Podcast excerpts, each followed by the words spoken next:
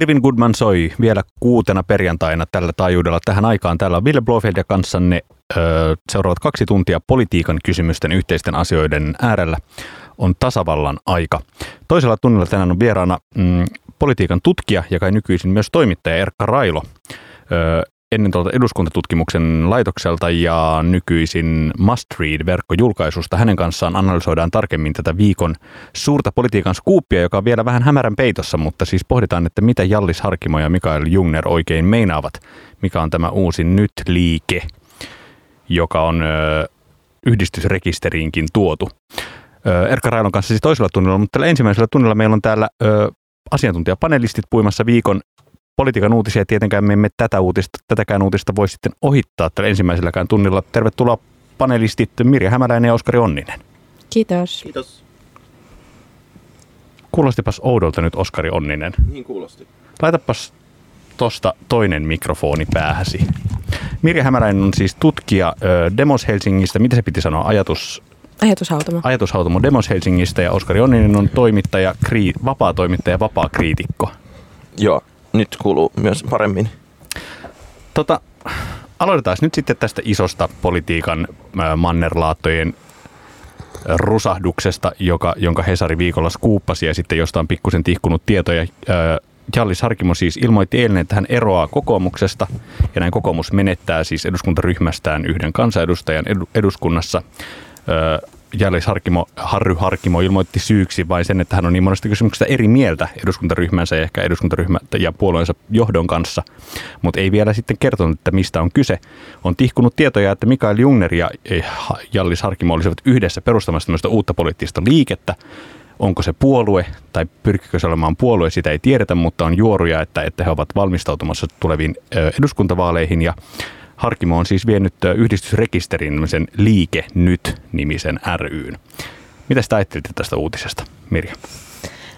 No siis tietenkin uusia avauksia tarvitaan ja puolueet ei ehkä ole monelle se vastaus, mitä 6 prosenttia suomalaisista kuuluu puolueisiin ja näin, mitä tässä nyt sitten ikinä onkaan tulossa, mutta ei tämä nyt ihan hirveän freesiltä itselle kuulosta ja onhan tällaista vastaavaa yritetty jo pari kertaa. Eikö siellä Risto E.J. Pettilä tähänkin nyt sitten kaivettu naftaliinista ja näin, mutta tota, Jos kohta hän, hän, on, hän muistaakseni on niitä, jotka on julkisesti kommentoinut, että ei ole liittymässä mihinkään uuteen Niin. puolueeseen. Niin, totta. Mutta tota, hänenkin nimensä, ää, nimensä on vilahtanut siinä. Ää, no kokoomuksellahan tämä tietysti varmaan on haastava homma tässä tilanteessa. Entäs Oskari? Niin no, as far as I know, niin kokoomuslaiset tämän olisivat niin kuin vuotaneet ja pakottaneet, savustaneet Ha- Harkimon ulos kaapista tässä vaiheessa, niin Niin ne oli kai tähdännyt vappupäivään, ymmärtääkseni tällä ulostulollaan. okei. Okay. Okei. Mutta kyllä siitä mun mielestä niin kuin, tässä lähdetään tavoittelemaan ihan oikeaa ihmisryhmää Suomessa, mistä esimerkiksi Osmo Soininvaara on jo joskus vuosi sitten kirjoittanut, että hänestä on vain ajan kysymys, että Suomeen syntyy jonkinlainen markkinaliberaalipuolue ja sitten muistan kyllä moni kokoomuspoliitikko tuossa eduskunta, ää, presidentinvaalien alla oli hirveän pahoillaan siitä, kun vaalikoneessa Niinistö oli ajanut itsensä niin keskelle ja sitten siellä oli niin kuin tämä per, perinteisellä nelikentällä tämä oikea alanurkka oli kyllä aivan tyhjä, niin ikään kuin siellä olisi tilaa, mutta mua vähän herättää kaikenlaisia duubioita tämä, että tässä nyt on niin kuin väitetysti, jos vielä se Jetro Roosterkin sinne on onnistuttu kaivamaan, niin Se on itse asiassa näistä ju- juorunimistä ainut jotenkin semi-varma nimi, että kaikki muu on niin, Ka- kaikki, muut, kaikki muut nimetyt ihmiset ovat tietenkin kiistäneet osallisuutensa, Jetro ei kiistänyt. Niin se on kiinnostavaa, että ketä, jos Jetro on se, mistä lähdetään, niin onko se sitten Jao Linnanmaa vai mitä seuraavaksi? Niin tulee se, no sitten? se äh, PRHssa kuitenkin yh- yhdistyksen yhteyshenkilö on myös Tuomas Embusken tyttöystävä, niin tota, kyllähän kaikenlaisia tota, syyttävä sormi johta, osoittaa sylttytehtaalle, niin mun mielestä vähän erikoinen jengi, mutta tavallaan ihan loogisella asialla ja pidän hyvin epämääräisenä niin kun lähtee ennustamaan, mitä tästä tulee vai tuleeko loppujen lopuksi mitään. Miksi Mirja sanoi, että tämä on sun mielestä tunkkanen, tuntuu tunkkaselta ajatukselta? No siis sinänsä, joo kyllä tämä niinku, mä ymmärrän, että tavoitellaan tällaista niinku aika, mä näen tämän tällaisen niinku urbaanisegmentin tavoitteluna, mutta tota, tällaiset keski-ikäiset tai sen ylittäneet miehet nyt sitten niin kuin puuhaamassa tällaista uutta asiaa. Ei itselle tunnu kauhean freesiltä, että sit jos siellä olisi vaikka ollut se lepomäki tai näin, niin ehkä se sitten olisi voinut olla erityyppinen. Mä ajattelen tätä toisaalta myös niin päin, että jos Wikipedian mukaan Jalliksella on 244 miljoonan euron omaisuus, niin siitä miljoonan tai kahden heittäminen tällaiseen niin kuin poliittiseen kivaan ja niin kuin puolueen tai ei-puolueen starttaamiseen, niin se, tai siinä on sellainen niin kuin vipuvarsi olemassa, jota välttämättä niin kuin monella, monella freesimmällä tyypillä ei olisi. Niin esimerkiksi kun me tota, luemme ja kuulemme sinisten taloudellisesta tilanteesta tällä hetkellä, niin, se, niin se, puolueen on, oikeasti, on Pekka Torvisen yksi. Juuri näin. Se on tavallaan, että se äh, puolueen pyörittämiseen oikeasti menee rahaa, oli se sitten, niin kuin puhuttiin vaaleista tai sitten ihan siitä niin kuin peruspyörittämisestä. Vaikuttaako tämä Oskari sun mielestä SETA-projektilta? Mm, ei tämä mun mielestä vaikuta niin kuin SETA-projektilta, vaan vaikuttaa enemmän niin kuin eksentrikko-projektilta. Ja mikä on siinä mielessä ehkä harmikoittanut. Kyllä mä olen sitä mieltä, että Suomessa niin kuin voisi olla jonkinlainen niin kuin markkinapuolue olemassa. Ja se tekisi ainakin hyvää niin kuin poliittiselle dialogille ja mahdollisesti jopa politiikan teollekin. No mitä, mitä tämä tämmöinen, jos, jos me nyt kuvitellaan, että, että, on synty, että he on perustamassa, äh, siis pyrkivät puolueen rekisteriin ja, ja pyrkivät asettamaan niin kuin omalla uudella listalla ehdokkaita seuraavissa eduskuntavaaleissa, niin mitä tämä tämmöinen liike voisi saada aikaan?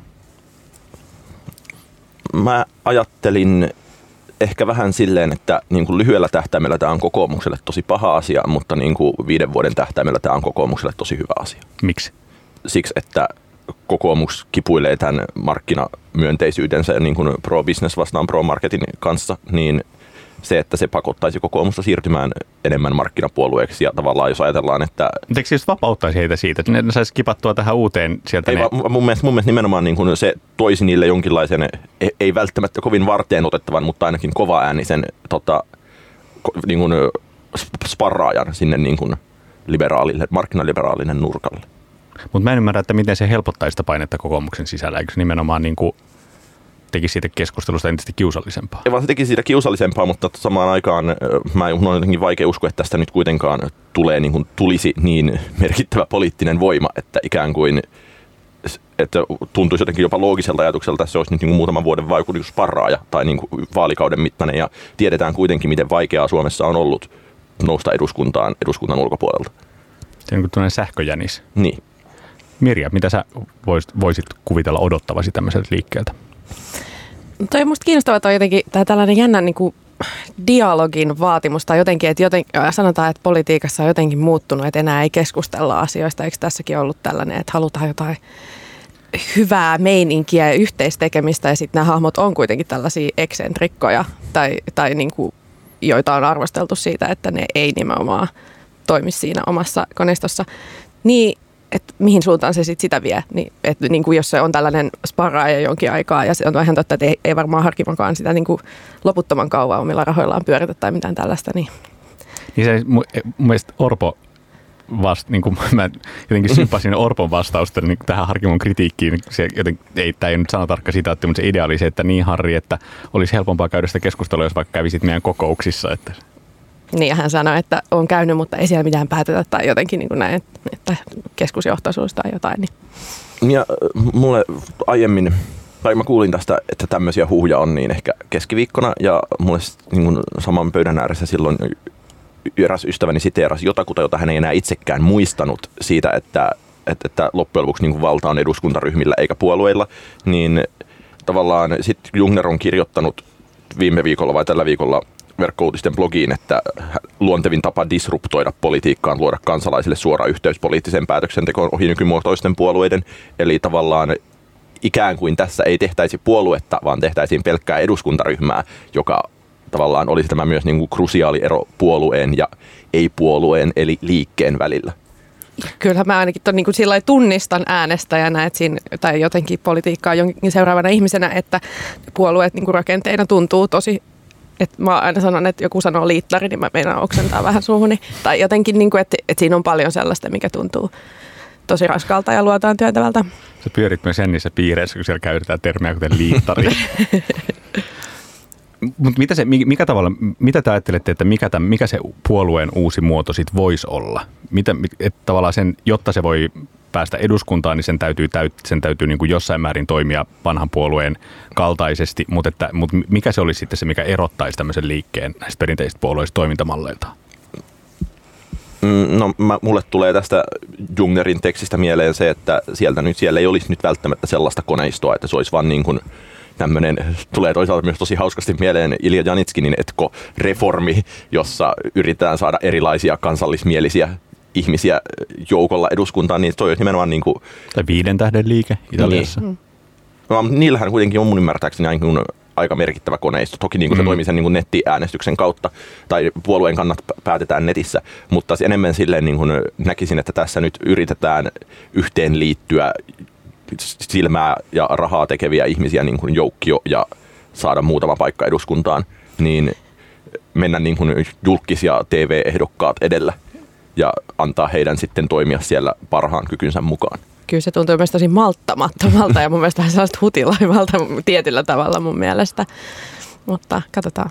Mitä se tarkoittaa? Siis se, että mennään jetro edellä? Niin, että jotenkin, että on, onko nämä nyt sitten niin mahdottomia asioita, jolla, että tai se on tavallaan aika röyhkeetä ja röyhkeys on monella tavalla aika hyvä, mutta et onhan puolueetkin kuitenkin lähtenyt jonain kansanliikkeenä monet liikkeelle ja sitten kehittynyt tällaisiksi ja sitä pitää kritisoida ja tehdä uusia avauksia, mutta ää, nimenomaan just tämä eksentrikkopuoli siinä niin korostuu. Niin tai se, että, niin kuin, että ikään kuin muodostuuko kansanliikkeet niin yksityisajattelijoiden ympärille. Niin.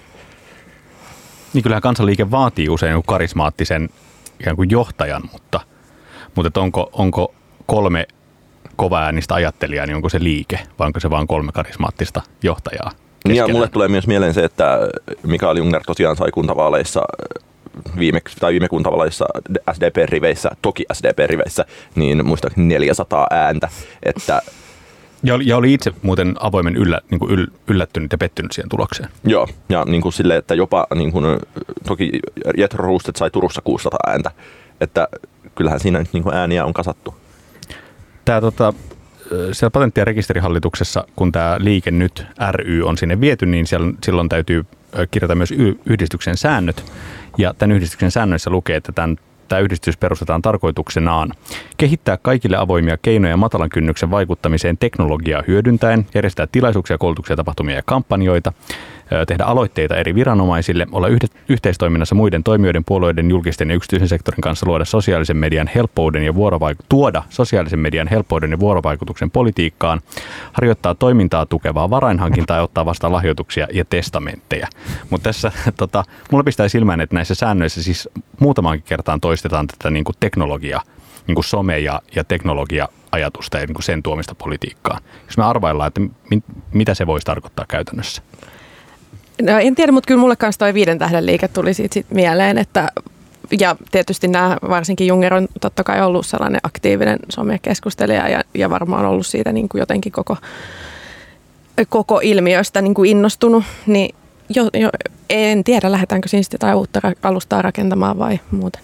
En mä välttämättä mihinkään alustaan uskoisi, mm. mutta kyllä se tai varmasti rohkenen veikata, että se nimenomaan se viiden tähden liikkeen niin nettiäänestys ajatuspuolueen kannoista ja niin kuin tavallaan tällä mielellä, niin kuin, tässä mielessä demokratian tuominen niin kuin, kenen tahansa klikattavaksi, niin se olisi mun mielestä hyvin jungneriaanista. Toki niin kuin, tota listaa kuunnellessa tuntui siltä, että jos siellä olisi vaihtanut niin kuin, politiikan tilalle sanan Yle, niin sekin olisi ollut hyvin jungneriaanista.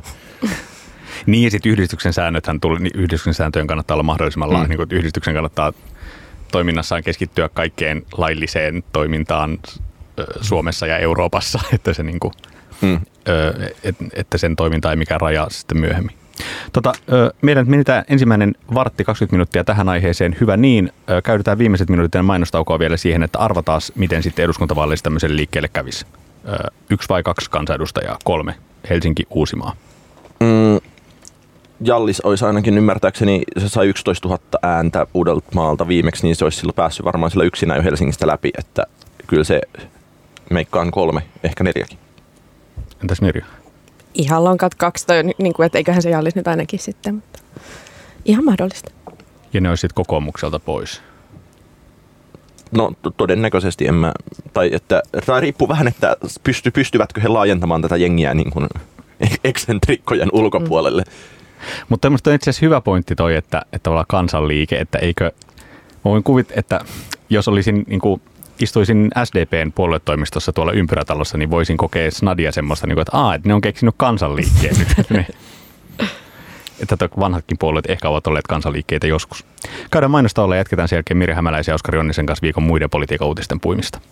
Olet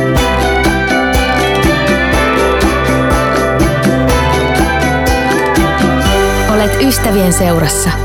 Tämä on Radio Helsinki. Radio Helsingissä on käynnissä tasavalta. Täällä on Ville Blofeld kanssanne ö, yhteen asti ja toisella tunnilla tulossa vieraaksi politiikan tutkija, asiantuntija, toimittaja Erkka Railo, jonka kanssa pohdit, jatketaan tota äsken käytyä keskustelua tästä uuden kansanliikkeen synnystä. Ö, siellä kuulija Shoutboxissa kysyy, muistanko väärin, että Sipilän oli tarkoitus olla siellä tänään. Muistat väärin, pääministeri Juha Sipilä on täällä ensi viikolla, ensi viikon perjantaina. Ja sitten on seuraavana perjantaina apulaispormestari Sanna Vesikansa vieraanamme. Ja muistutettakoon, että ö, sitten viimeisessä tasavallassa 25.5. on vieraana tasavallan presidentti Sauli Niinistö. Mutta nyt jatkamme Oskari Onnisen ja Mirja Hämäläisen kanssa viikon muiden politiikan uutisten parissa. Mirja muuten muisti tuossa, että viimeis kun sä olit panelistina ö, Osmo Soinivaaran kanssa, niin sattui olemaan pääsiäisviikko, josta johtuen me jouduttiin nauhoittamaan tämä paneelikeskustelu tiistaina ehkä, ja sä äiti ulos perjantaina, Mirja sanoi, että taisi ollut kiusallinen viikko sellaiselle. olisi niin kuin tiistain viisaus olisi tuntunut vähän vanhalta perjantaina. Kyllä. Mennään nyt, hypätään alkuviikkoon. Ö, nimittäin saimme tuoreen puoluekannatuskallupin vaihteeksi tällä kertaa Hesarin toimesta. Ja siinä oli nyt uutisena se, että SDP kiilasi kokoomuksen ohi suurimmaksi puolueeksi. Tämä on tietysti kiinnostava gallupi nyt sitten tämän loppuviikon tapahtumien valossa, että, että olisiko niin, että tämä Harkimon loikka tai liike sitten olisi tavallaan se semmoinen, mikä olisi oikein kielikuva siihen, se, se viimeinen tikku, joka sitten niin kuin varmistaisi tämän SDPn pysymisen tai pysymisen eduskuntavaaleissakin tuossa ykköspaikalla. Mitä veikkaatte? Mun mielestä jos näin on, niin jotenkin tavallaan ironian tasot ei riitä siihen, että niin kuin Jallis Harkimo tekee Antti Rinteestä pääministerin kuninkaan tekijä. Mm. Niin, voihan se kuitenkin olla, että se jää vähän marginaaliseksi asiaksi, mutta tota, kyllä tämä tietysti vähän oudolta tuntuu, että, että Antti Rinteen johdolla niin tulee tällainen palkkio tavallaan, mutta hirveän tyypillistähän se nyt on, että hallituspuolueet saa kannatuksessa hudaa. Ja ehkä, ehkä vähän myös silleen, että demareiden on helppo olla levällään oppositiossa, kun hallituksessa tavallaan oli en, ensin oli perussuomalaiset, jotka sai kaikki, point, kaikki niin kuin maahanmuuttoasiansa läpi ja sitten koska ihmisiä ei suunnilleen ammuttu rajalle, niin puolu- kannatus romahti ja puolue hajosi.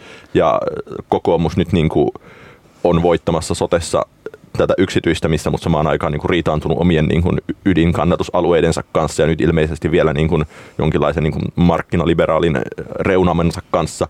Ja keskusta kokee, että niin kuin he häviivät kokoomukselle. Niin tavallaan kaikki saa hirveästi tai no ei hirveästi, mutta kaikki saa suunnilleen mitä haluavat, mutta sitten niin kun lähdetään ottamaan liian isoja paloja ja kaikki pettyy ja Antti Rinne voittaa. Sieltä savun, savun keskeltä kävelee se yksi Tom Brider, Antti Rinne, Savoavien raunioiden keskeltä. Tota, siis tässä oli pitkään tämän hallituskauden ajan, tilanne oli se, että nämä kaksi muuta hallituspuoluetta vaan otti hittiä tämän hallituksen politiikasta ja kokoomus seilasi siellä ylhäällä. Nyt niin kuin viimeisissä, viime kuukausien gallupeissa kokoomus on alkanut sieltä niin kuin pikkusen niin kuin hiipuu tulla alas. Kävikö tässä nyt niin, että tämä kaupunkikapina ja sote loppujen lopuksi koitui, se oli niin kuin se, joka osuu kokoomuksen kannatukseen lopulta?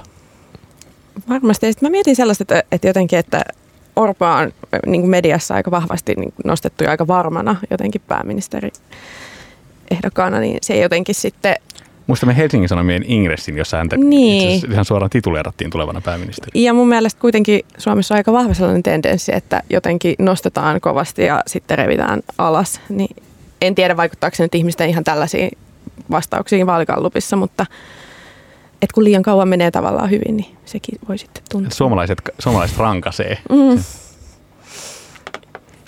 Mihin sä, mitä sä Oskar ajattelet, mistä, mihin se, mistä se johtuu, että tota, ö, kokoomuksen kannatus vihdoin on ruvennut vähän hiipumaan?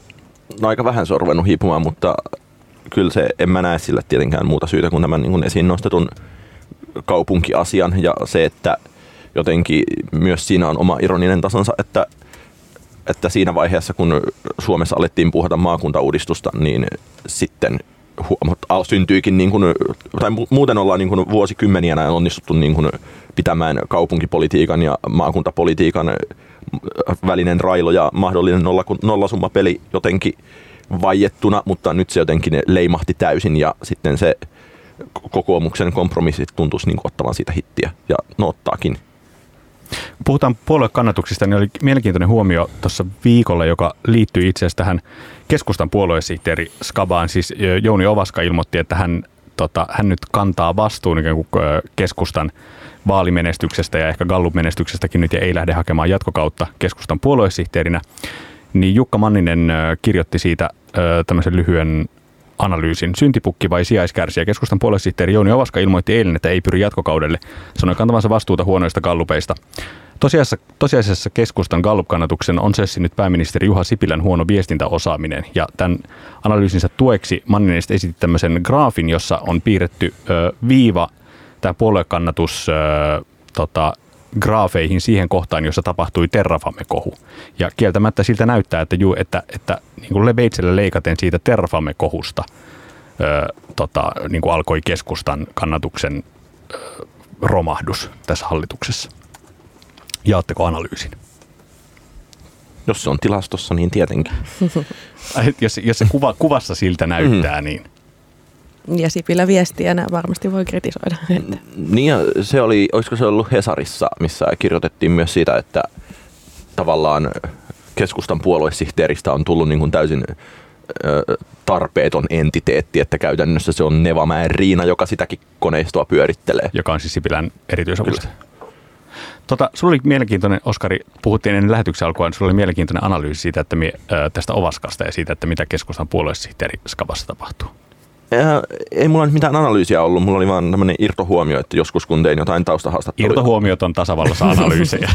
ja, ja, ja, joskus joitain taustahaastatteluja tein, niin ymmärsin, että tavallaan ainakin niin kuin Tampereella niin kuin oli pitkään tiukka jako sen välillä, että siellä on niin kuin vanhemmat kepulaiset ja nuoremmat keskustalaiset ja niin kuin, että siellä on niin kuin hyvin suuri henkinen railo ikään kuin sukupolvien välillä ja nyt se olisi niin kuin myös niin kuin kääntynyt nuorempien voitoksi pitkien aikojen jälkeen, että siellä on käytännössä vanhempaa siipeä edustaa enää niin kuin Alatalon Mikko, ainakaan niin kuin valtuustotasolla. Ja, ja tota, en mä tiedä sitten, että, niin kuin, että onko, onko niin kuin puolueessa isomminkin olemassa tämän tyyppinen, että, että Ovaska tuntuisi niin kuin, tämä nyt jo niin kuin täysin hat, pu, puoliksi hatusta heitettyä, mutta tavallaan...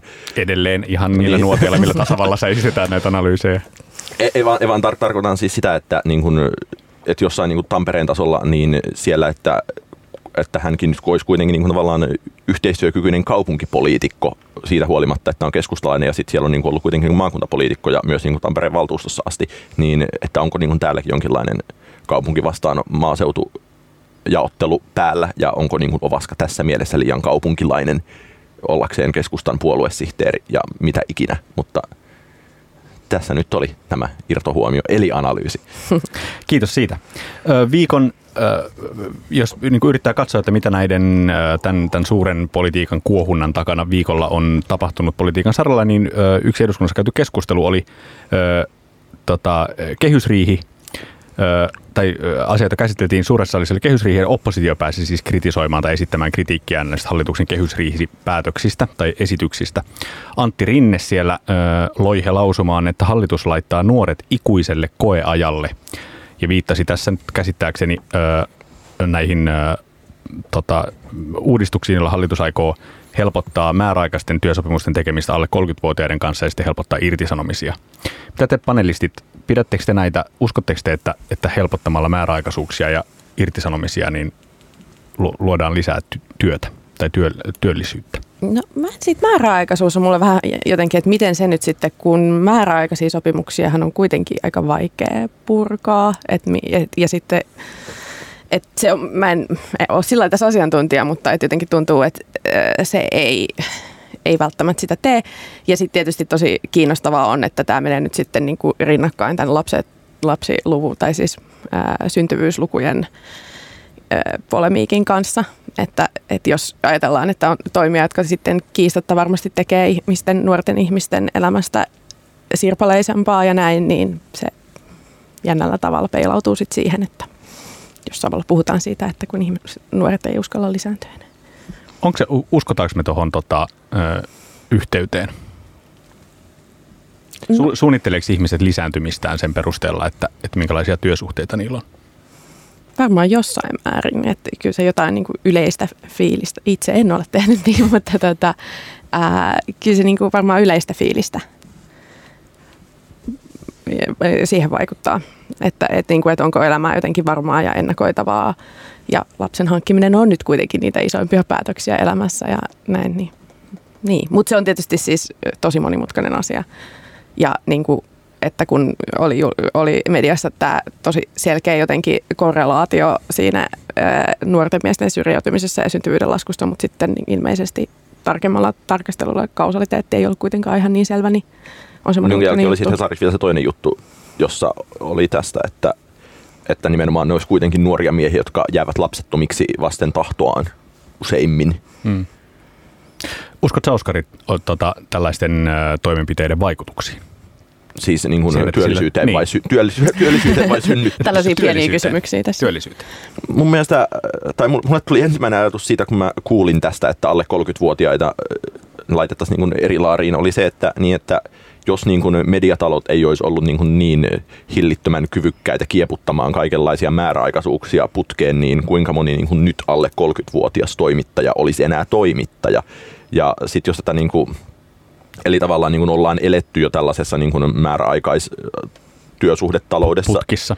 Ja että ikään kuin tämä nyt vaan niin kuin vähän ehkä legitimoi sitä, että samalla tavalla tietenkin ne on olleet, niin kuin, pätkäputket on ollut niin kuin legitiimiä, ne on vaatinut enemmän kikkailua, mutta mun mielestä on niin kuin jännittävin, jännittävintä tässä on se, että tätä niin kuin osoitetaan näin suoraan tietyille ihmisille, joka mun mielestä kertoo siitä, että, niin kuin, että kuitenkin jos Suomessa niin kuin työ, työllisyydessä isoin niin kuin notkahdusluku on nimenomaan 55 plus V-miehet, hmm. niin se, että he pääsevät tässä nyt pälkähästä ja päästään osoittamaan nuoria sormella, että olisi mun mielestä ollut jotenkin e- ehkä eettisesti kestävämpää ottaa kaikki, kaikki mukaan tähän samaan, jos niin kuin uskotaan sen vaikutuksiin, mm. eikä lähteä tälleen kiusaamaan jotain yhtä ihmisryhmää, mistä sitten tietenkin perustuslaki-ihmiset ovat vähän niin kuin miettineet, että mitä tämä nyt onkaan. Se olisi varmaan vaan sit ollut niin käsittämättömän vaikea saada läpi, että, että tota, siis mä olen samaa niin. mieltä ehdottomasti, että, että onhan toi tosi omituinen toi alle 30-vuotiaiden, eikä todellakaan lisää mun mielestä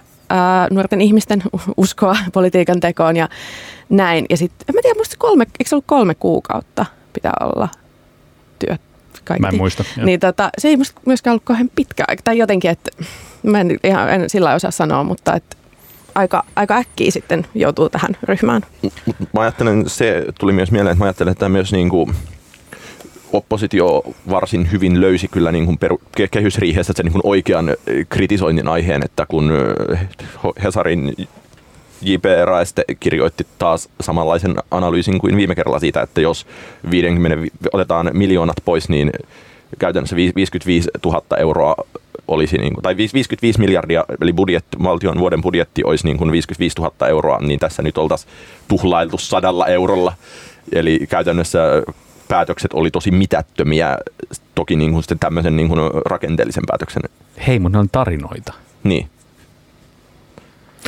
Tota, semmoinen poli- ei, ei, ei ehkä niin kuin val, valtava tapaus itsessään, mutta mun mielestä niin kuin siinä on jotain syvyyttä tai niin kuin kiinnostava yksityiskohta viik- politiikan viikosta oli Susanna Huovisen ilmoitus SDPn kansanedustaja Susanna Huovinen ilmoitti, että hän jättää tai hän hakee vapautusta eduskunnasta, lähtee muihin töihin kesken kauden näin, lop, näin loppuvaiheessa ja kirjoitti äh, niin kuin pitkän ja tunteikkaan äh, tekstin siitä, että, että mistä syystä – Susanna Hovinen kirjoittaa muun muassa näin. Viime vuosina olen kokenut vaikeaksi sen, että politiikkaan on tullut piirteitä, joista en pidä ja joiden keskellä minun on ollut raskasta päivittäin työskennellä. Tarkoitan nyt ihmisiä vähättelevää ja loukkaavaa puhetta, jopa suoranaista rasismia. Myös mediaympäristö on ympärillä muuttunut rajusti. Kun aloitin eduskunnassa talossa, työskenteli paljon politiikan toimittajia eri medioista ja eri puolilta Suomea. Öö, toimituksen väki on noista vuosista vähentynyt kovasti. Tämä on samalla tarkoittanut, että varsinaisesta eduskuntatyöstä kirjoitetaan vähemmän – Lisäksi tuntuu, että julkisen keskustelun nousevat ihmiset ja asiat ihan muiden syiden perusteella kuin todellisen poliittisen työn perusteella. Samaan aikaan, kun olen saanut tehdä tätä mielenkiintoista, mutta välillä myös raskasta työtä, olen tasapainoillut perheen ja työn välimaasta, no niin, sitten mennään henkilökohtaisiin kysymyksiin. Um, tähän ei ole siis, moni muukin on, moni muu politiikan ö, kokemusasiantuntija on puhunut siitä, että politiik- politiikka on ikään kuin mennyt pilalle tai, tai kulttuurisesti muuttunut. Mitä te ajattelette tästä Susanna Huovisen purkauksesta? Mulla on myös sellainen käsitys, että kyllä silloin niin perussuomalaisten nousu muutti sellaisia asioita tosi isolla ja ehkä tietyllä tavalla peruuttamattomallakin tavalla. Ja ehkä siitä on puhuttu yllättävän vähän, että et tietynlaiset pelisäännöt niin kuin rikkoutuu ja ehkä sitten tämä, niin kuin tämä joku tällainen... Jotenkin siinä keskustelukulttuurissa. Niin, niin, niin että jotkut asiat sitten muuttu sallituiksi, jotka ei ehkä oli ennen ollut jollain tavalla tabuja. Mutta tota, mä, joku tässä mua hiertää tällaisessa jännässä niin kuin dialogin vaatimuksessa. Mä en, mä en niin jotenkin ihan saa siitä tosiaan kiinni, että, että mikä siinä on, mutta mulle vaan pitäisi selittää paremmin jonkun kokemusasiantuntijan. Niin, siis hiertä, on vähän joku niinku sellainen... niin se, että tuntuuko susta, tai siis susta näyttää siltä, että siellä kuitenkin käy, jatkuvasti käydään sitä debattia ja sä et ymmärrä, että minkä takia se ei tyydytä näitä. No jotain sellaista, ja mikä siinä niin kuin, vielä jotenkin rautalangasta ja siinä on jotain sellaista, siinä se, se on jotenkin vihjailevaa jollain tavalla, niin mä haluaisin jotenkin konkreettia siihen, että, että mikä, niin mikä on siis vihjailevaa? Se, että... Sellainen, että, että, pitäisi, että tämä keskustelukulttuuri on muuttunut. Siellä on, no tuossa nyt oli ihan konkreettisia mm. noita, mutta joku sellainen dialogivaatimus. Mitä sä Oskari no, tästä? Mulle tuli ensin tuosta Huovisen kommentista mieleen, että mua on toki niin kuin pidemmän aikaa häirinyt se, että tuntuu myös siltä, että öö, tämä niin kuin, tai että monessa asiassa tuntuu siltä, että niin kuin aikuiset ovat vain tulleet internettiin ja niin kuin huomanneet kymmenen vuoden viiveellä, että se on niin kuin pohjattoman hirveä paikka ja sille ei voi mitään, että se on pohjattoman hirveä paikka. Mutta tota, mä tiedän siis kuinka paljon tähän liittyy se, että ajatellaan nyt vaikka niin kuin Suomen tiedotekuningas Mikko Kärnää, niin se, että kyllähän niin kuin selkeästi niin kuin ihan vaan tiedottamalla ja niin kuin itsestään ääntä pitämällä pystyy saamaan tosi merkittävää mediahuomiota ja se, että tietenkin se on ehkä pois jotenkin poliittisen työn niin kuin kuivakoista substanssikysymyksistä, että ikään kuin pelkästään julkisuus on muuttunut. Ja että mä en tiedä, että kuinka paljon niin kuin tämä on vaan jonkinlainen niin kuin oire, oireen niin kuin merkki tai niin kuin jonkinlainen signaali, vaan sitten niin julkisuuden muutoksesta, että vai onko niin kuin, tota, niin kuin oikeampia muutoksia tapahtunut jossain. Mutta se, se, mikä mua tuossa vähän ärsytti, oli se jotenkin, no okei, tämä oli, niin kuin, eikö tämä oli ihan omaan blogiin kirjoitettu mm. ja näin, mutta jotenkin mä oon jostain syystä allerginen vaikka ää, tälle, että, että kun on tämä niin raskasta tämä työ. Ja jotenkin sen niin kuin valittaminen, että, että perhe ja kaikki, että kuitenkin totta kai se on raskasta ja just tällainen pätkätyö, epävarma ja kaikkea, mutta ja saat äänestäjien ja median armoilla, mutta silti hirveän etuoikeutettu asema niin monella tapaa, niin mä en jotenkin jaksa kuunnella sitä yhtään. Mutta. No mistä teidän mielestä kertoo se, että jos ja kun Susanna Huoviselle nyt sitten myönnetään ero kansanedustajan tehtävästä, niin sehän on tällä kaudella yhdeksäs tällä vaalikaudella tehtävästä vapautettu kansanedustaja. Yhtä suuri määrä MTV Uutiset kertoo tai on laskenut, niin yhtä suuri määrä vapautettiin kesken kauden kansanedustajia vaalikaudella 83-87 mun mielestä se kertoo siitä, että kansanedustajille ei makseta tarpeeksi palkkaa. Että jos hänkin nyt lähtee niin kuin luottamustehtävään johonkin ensi- ja turvakotien liiton johtajaksi, niin varmasti se on niin kuin, kokee sen työn mielekkäämmäksi. Ja se, että kaikillehan niin kuin, kaikki ovat siirtyneet jonkinlaiseen, jos ei nyt suoranaiseen pakastevirkaan, niin vähintään niin kuin, tota, jonkinlaiseen niin kuin vastuutehtävään jossain sivulla. No Mirja Hämäläinen on varmaan eri mieltä, koska sun mielestä kansanedustajan asema yhteiskunnassa on kuitenkin etuoikeutettu. Niin, no mä ehkä sitten paradoksaalisesti tarttuisin tuohon toiseen Oskaripoittiin, joka mun mielestä oli hyvä, niin kuin, että ehkä sitten mediassa, sosiaalisessa mediassa ja näiden vaikutuksesta kansanedustajan työhön on voinut olla jotain, joka tekee siitä jonkinlaisille ihmisille eri, eri tavalla rankkaa kuin se on ollut, niin se voi olla tietysti yksi asia. Mutta en mä tiedä, vaikuttaako se nyt sitten kesken näihin vaalikauden lähtöihin. Niin tai kuinka paljon siinä on nimenomaan kysymys siitä, että, että onko kansanedustajilla nykyään jonkinlainen sosiaalisen median luoma vaikutus pitää itsestään hirvittävää meteliä, mikä niin kuin, ei todellakaan niin kuin, sovi monille ihmisille lainkaan. Niin, että, joka että, aiheuttaa sitten tavallaan sietämättömän ristiriidan ja ahdistuksen. Niin, tai joka niin kuin, ei se välttämättä aiheuta ristiriitaa ja ahdistusta, mutta kyllä mä niin kuin itse koksin, että se voi aiheuttaa hyvin niin kuin, syvää ärsytystä siitä, että niin kuin, että taas tämä meidän oman puolueen demokraattimedia niin kuin julkaisee kärnän tiedotteita, eikä sitä, että niin kuin, mitä meidän oman puolueen edustajat täällä tehdään niskalimassa kansanedustajan työtä ja luetaan jotain papereita. Mm. Niin ja sitten kun on vielä se siinä rinnalla on siis se kokemus siitä, että kymmenen vuotta sitten mm. oli toisin.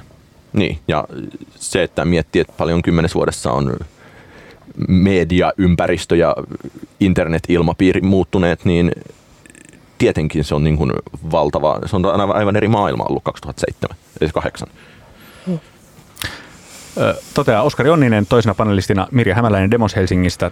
Tasavalla ensimmäisellä tunnilla käydään mainostauolla ja sen jälkeen vielä vartin verran politiikan muita uutisia ennen kuin vieraaksi saapuu Erkka Railo.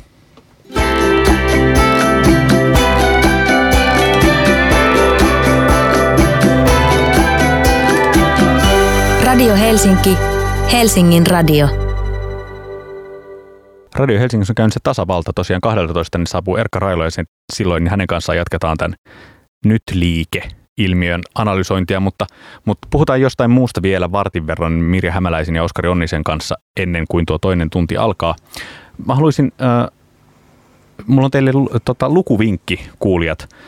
Nimittäin Tampereen yliopiston journalismiopiskelijat, tiedotusopin opiskelijat ovat julkaisseet, siellä näyttää olevan tapana niin, kun siellä on näitä tota, journalismin työelämäprofessoreita tai ihan vaan professoreita vuoden kerrallaan journalisteja, niin tota heidän kanssaan sitten tehdään, se on muodostunut tavaksi, että tehdään joku julkaisu, joka on monella, monella vuosikurssilla ollut kirja, mutta että nyt sitten he ovat tehneet verkkojulkaisun, joka löytyy osoitteesta keitos.uta.fi. Keitos on yhdeksän jutun kokonaisuus, jossa nämä tiedotusopin opiskelijat ovat yrittäneet ymmärtää sote-uudistusta ja hakeneet siis erilaisia näkökulmia sote-uudistukseen. Me ollaan täällä Salla Vuorikosken kanssa esimerkiksi viime viikolla puhuttiin siitä, että puhutaanko oikeista asioista, kun yritetään ymmärtää sotea. Um, Mirja ja Oskari, eikö tämmöiselle yritykselle nyt pidä nostaa hattua? Joo, ehdottomasti mitä mä ehdin siis tälle äh, julkaisulle. Niin. Joo. Eikö mitä mä... tota, äh, siis joo, mitä mä ehdin sitä katsoa, niin mun mielestä mulle tuli ensimmäisen mieleen, että olisi tosi hyvä oppimateriaali kouluun tai jotain, että siinä oli hienosti. Tai ihan meille, ihan, ihan meille kullekin. kyllä, ehdottomasti, mutta että, että, että kiinnostavia juttuja ja hyviä nostoja teemallisesti. Niin ja mulle tuli mieleen se, että joku, muistan, muistan nimenomaan joku toimittaja tässä joitain kuukausia sitten oli niin kuin – jotenkin harmissaan siitä, että kun tämä sote-asia on niin vaativa myös meille toimittajille ja jadi, jadi, jadi ja niin kuin, että se ei ole niin kuin yksinkertaistettavissa, niin kyllä mä niin kuin pidän lähtökohtaisesti hirveän ihailtavana ja tarpeellisena sitä, että en ole siis lukenut noita tekstejä enkä niin kuin lähde arvioimaan niitä nyt sen enempää vielä, mutta sitä, että, niin kuin, että, että sote kiinnostaa. Niin kuin, että mun mielestä niin kuin siihen nähden, miten niin kuin valtava asia tämä koko sote pläjäys on ollut, niin siitä on sitten kuitenkin kirjoitettu verrattain vähän tai ainakin verrattain vähän sellaista, että niin kuin koska tahansa voi niin kuin hypätä takaisin kelkkaan ilman, että sitä niin kuin jatkuvasti seuraisi. Ja kyllä mä oon niin kuin aina, toivo, olen to, aina toivon, että, että mun mielestä niin kuin, niin kuin mun mielestä Helsingin Sanomain säätiönä niin olisi voinut ostaa, tai Helsingin Sanomain säätiö esimerkiksi olisi voinut perustaa Helsingin Sanomiin niin kuin jonkinlaisen niin kuin säätiörahoitetun tutkivan journalismin yksikön, joka tekee kaksi vuotta vaikka jotain aihetta, esimerkiksi tässä tapauksessa sotea, jolloin niin kuin, mun mielestä sote ei ole aiheena saanut tarpeeksi resursseja suomalaisessa journalismissa. Kyllä se on ollut aika sellainen mantra jopa, että se on niin kauan aikaa sitten jo kadonnut niin kuin kenenkään tavallisen ihmisen jotenkin käsityskyvyn ulkopuolelle tai jotain. Niin. Tai siis tuossa itse asiassa, kun puhutaan politiikan journalismista, niin toi kritiikkihän on siis se, että mist, mitä me käsitellään. Että Herran Jumala sote-uudistusta sote on puhuttu, mutta sitten on puhuttu ehkä niin kuin tällä tavalla niin kuin pelitasolla ja sillä, niin kuin tavalla, sillä puoluekompromissitasolla, mutta, mutta että on, onko kyetty kuvaamaan sitä, sen muutoksen todellisia vaikutuksia kansalaisille?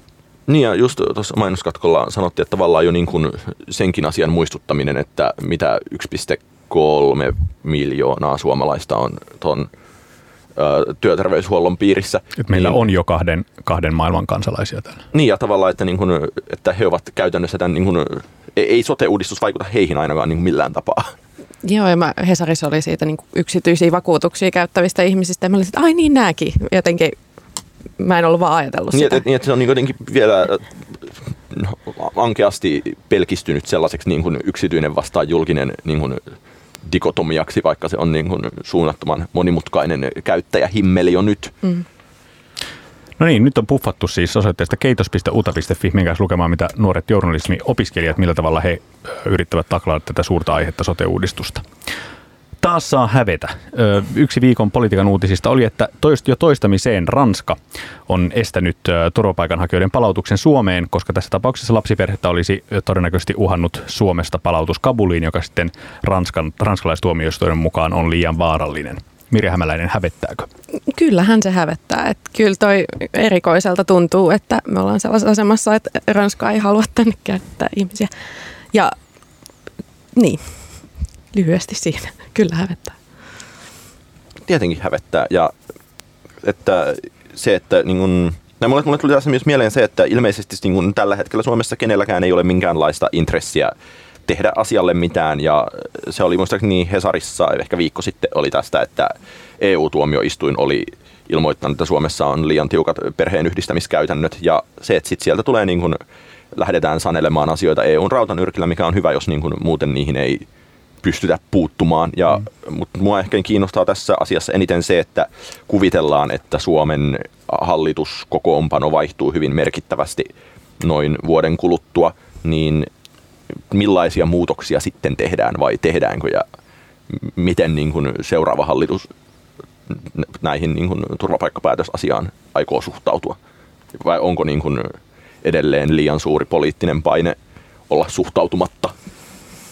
Niin, se on, se on kiinnostavaa tavallaan se tulevien hallitus, tulevan hallitusohjelman ympärillä sitten käytävä debatti, koska että tavallaan jos, ollaan, jos, jos se tehdään taas semmoisessa ikään kuin normaalitilanteessa, että ei ole, ei ole tuota painetta rajoilla, kuten, olisi, kuten oli tuossa pari vuotta sitten, kun tätä niin kuin politiikan kiristykset tehtiin, niin millä tavalla se vaikuttaa siihen julkiseen keskusteluun, millä tavalla se vaikuttaa hallitusohjelmaan? Ja mä haluaisin kyllä enemmän sellaista jotenkin niin tosi hippihumaania jotenkin, että tässä nyt käännytetään lapsia tällaisiin oloihin uutisointiin, että sitä jotenkin ehkä, tai keskustelua, että jotenkin se olisi musta kuitenkin tervetullutta ja tärkeää myös. Siis sä haluat tarinoita? No, mä haluan kai tarinoita. Ja jotenkin, niin no siis jälleen kerran, tämäkin voi yhdistää siihen ää, lapsi, ää, lapsiluvun laskemis- ja ää, syntyvyyden laskemiskeskusteluun, että tietyllä tavalla se on kiinnostavaa, että, että toivotaan näitä suomalaisia, ehkä kantasuomalaisia lapsia syntyväksi, mutta sitten käännytetään perheitä todellakin sehän on, siis se on tavallaan sen niin kuin synnytystalkoot niin kuin problematiikan ytimessä, että, että, tota, että, että, että mille, minkälaisia veronmaks, minkälaiset veronmaksajat sitten hyväksytään. Mm. Hei, Oskari Onninen ja Mirja Hämäläinen, vappu on tulossa. Minkä, mist, mistä tulisi puhua vappupuheissa? Herran vuonna 2018. Mm. Ai tällaisen va- niin. hirvittävän vaikean kysymyksen esitit. vappupuheet. Teki mieleen sanoa, että mitä ne ovat. Niin, hyvät toverit. Ja mi- miten sitten jatkaa Jos vappu on siitä? työväen ja työväen juhla, niin, niin mistä pitäisi puhua? Työstä varmaan, työn muutoksesta, kuinka työ on Sosiaaliturvauudistuksesta. Ää, avaa vähän. Tai, siis perustulosta tai jonkinlaisesta, niin kuin, että jos, kun kaikki nyt on niin kuin vuorotellen nostaneet näitä demareista ja sinisistä niin kuin kristillisiin ja näin, niin uusi, uusia sosiaaliturvamalleja, joissa kyllä niin kuin tuntuu olevan tämä työn, ja, niin kuin, työn muutos ja työelämän ja sosiaali, työelämän sosiaaliturvaelämän yhdistämisen helpottaminen ja kaikki tämä, niin mun mielestä se on ehkä erittäin painava niin kuin, työväkeä koskettava kysymys lähitulevaisuudessa. Ja että tai nimenomaan se liittyy tähän hyvin elimellisesti, mistä puhuttiin aiemmin, että alle 30-vuotiaat, niin kun, että kun minusta vähän tuntuu siltä, että tämä on vasta alkua, että nimenomaan tota, on nyt vaikea sanoa saada lauseet loppuun, että, että, on, että on vasta alkua tämä, että niin kun, työntekijän oikeuksia tolleen niin kuin palapalalta hivutellaan pois ja niin kuin tehdään työelämästä, legitimoidaan sen pirstaleisuus, niin mun mielestä se, että millainen... Sillä, että niin kuin, tehdään agilimpaa. Kyllä. Eikö se ole myös jonkinlaisen pohjoismaisen mallin seuraamista? Tai eikö niin, kyllä. Tanskaan verrata aika paljon? Niin ja Ruotsiin. Mm. Niin se, että silloin törmätään hyvin äkkiä siihen, että niin kuin, tuleeko sosiaaliturva mukana. Ehkä, niin. Ehkä mä haluaisin kuulla jotenkin sellaisista henkisistä asioista tietenkin. Uh, me being me, että, niin kuin, että keskustella siitä niin kuin työmerkityksestä yksilölle, että sinä et ole työsi ja tämän kaltaisia asioita. Sellaisia asioita mä haluaisin kuulla vappupuheessa. Että työ ei ole itseisarvo. Mm, no voisi olla itseisarvo, mutta että se ei ole kaikki. Niin, se on kyllä. Kannatan myös tällaisia. Niin kuin... Selvä. Kiitos Mirja Hämäläinen ja Oskari Onninen tästä paneelitunnista. Meillä on tuolla eteisessä odottamassa jo Erkka Railo ja hänen kanssaan siis jatketaan tämän Case Jallis äh, Jungner äh, liike nyt projektin analysointia äh, yhden biisin ja mainosten jälkeen. Looking out on the morning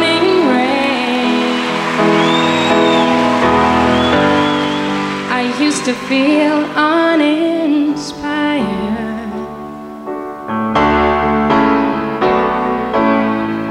And when I knew I'd have to face another day. Lord, it made me feel so tired. Before the day I met you, was so unkind, but your love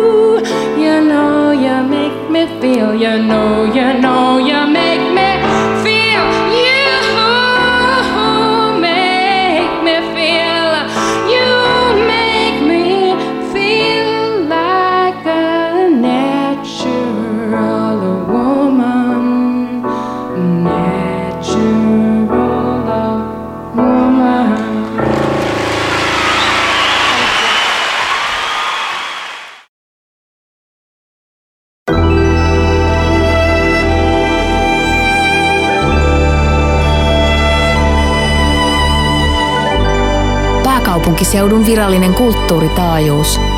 Radio Helsinki.